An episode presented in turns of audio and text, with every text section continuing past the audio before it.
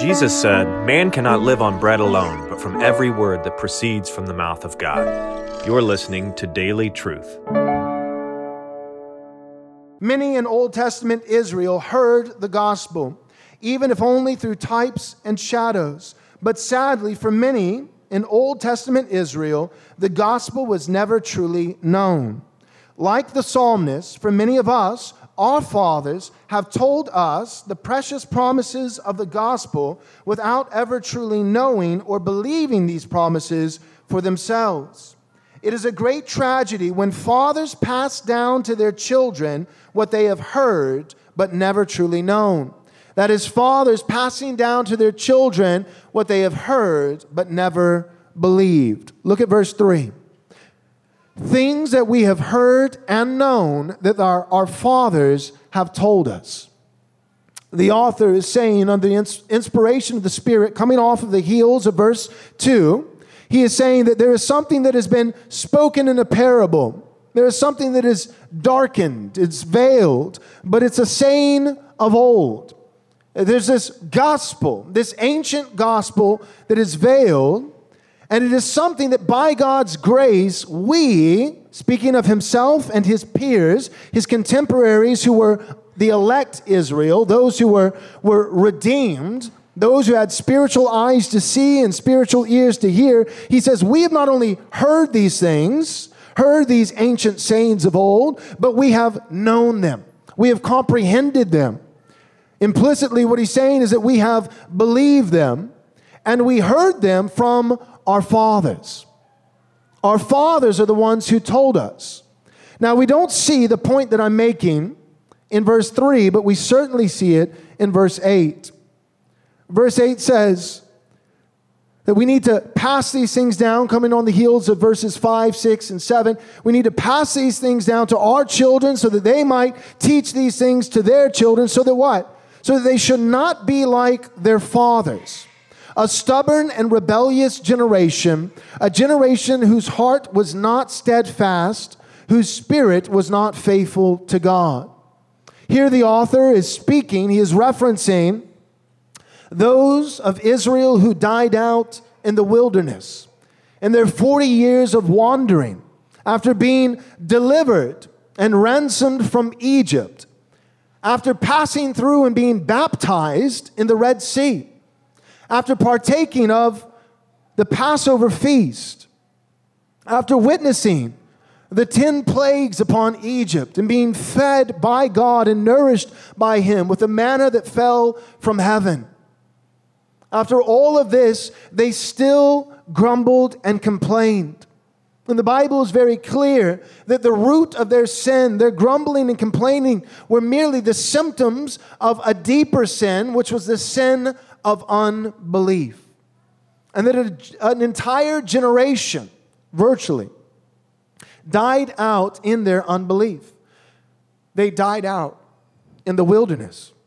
They did not inherit the land or the promise. And so the psalmist is saying that we want to pass down, we have heard, but not only heard, but by God's grace, causing us to come alive by the power of His Spirit, we have not merely heard these dark or veiled sayings of old, the ancient gospel, but we have heard them and known them. We have comprehended these things. We have believed these things. And we must be diligent to teach these things to our children and our children's children, that it may be passed down generation to generation, so that we may not be like our fathers. Verse 8 a stubborn and rebellious generation, a generation whose heart was not steadfast, whose spirit was not faithful to God.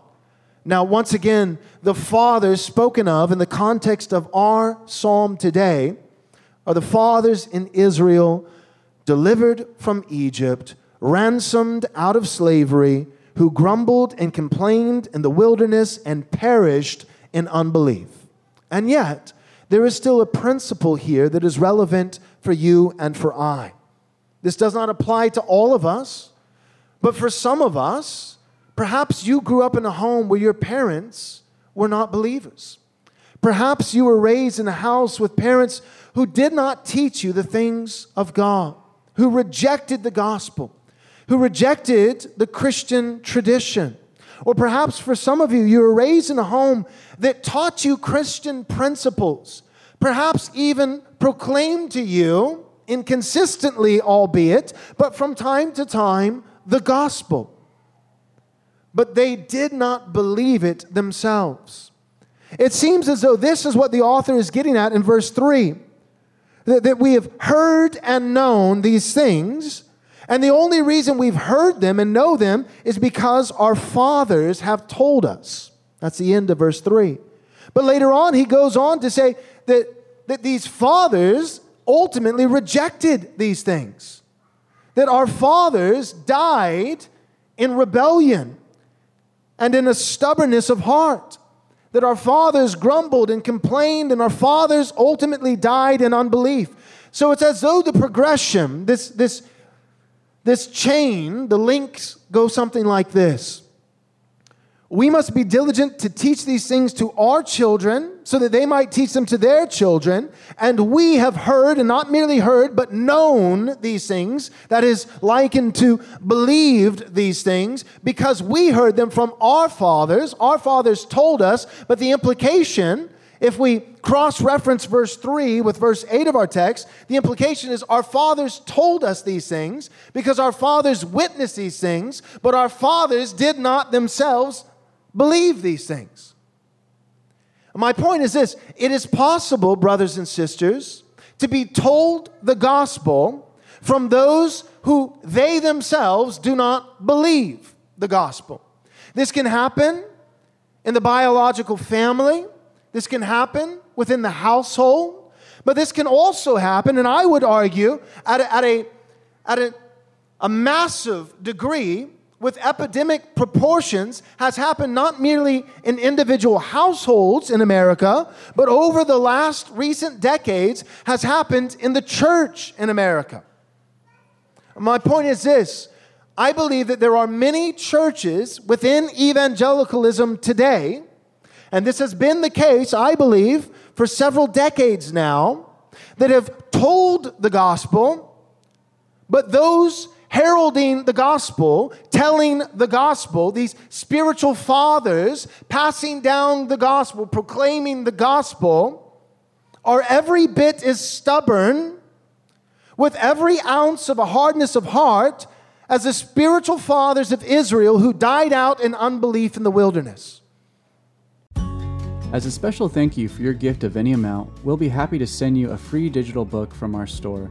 To access this offer, visit rightresponseministries.com/offer. We highly recommend Pastor Joel's book, Am I Truly Saved? If you or someone you know has wrestled with doubts about the love of God, this would be a great resource. As a reminder, to get this offer, go to rightresponseministries.com/offer. And thank you for your generous support.